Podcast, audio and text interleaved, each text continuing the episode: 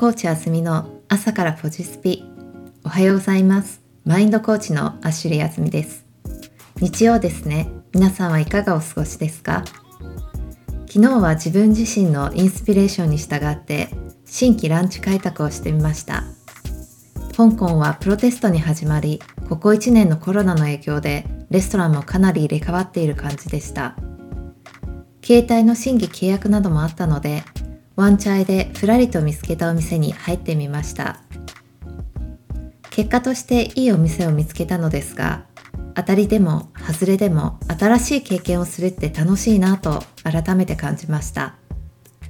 さて今日のインスピレーションはこちら。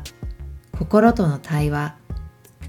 私自身も昨日のインスピレーションに従って気持ちのままに行動してみて一日が終わる頃には充実感がありました。自分がしたいなと思うことを行動に移せることは気持ちの良いことです。気持ちに違和感がなく集中力も高まります。でも毎日がやらないといけないと思っていることで埋め尽くされていたら想像しただけストレスを感じます。心が欲することを知るためにも心の対話はとても大切です。自分が生き生きとした毎日を送るためにも思い浮かんだことをつべこべ考えずにまずしてみることも時には有益です。心からのメッセージを汲み取って行動に移す感覚が磨かれていくはずです。そうすれば心からのメッセージもきっとキャッチしやすくなると思います。自分に偽りなく素直に生きるって心地よいです。人生で誰に一番嘘をつきたくないかって自分だと思います。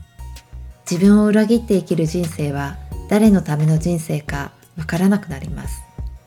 地に足をつけて自分の心を感じ取ってみてください。マインドコーチあずみの朝からポジスピでした。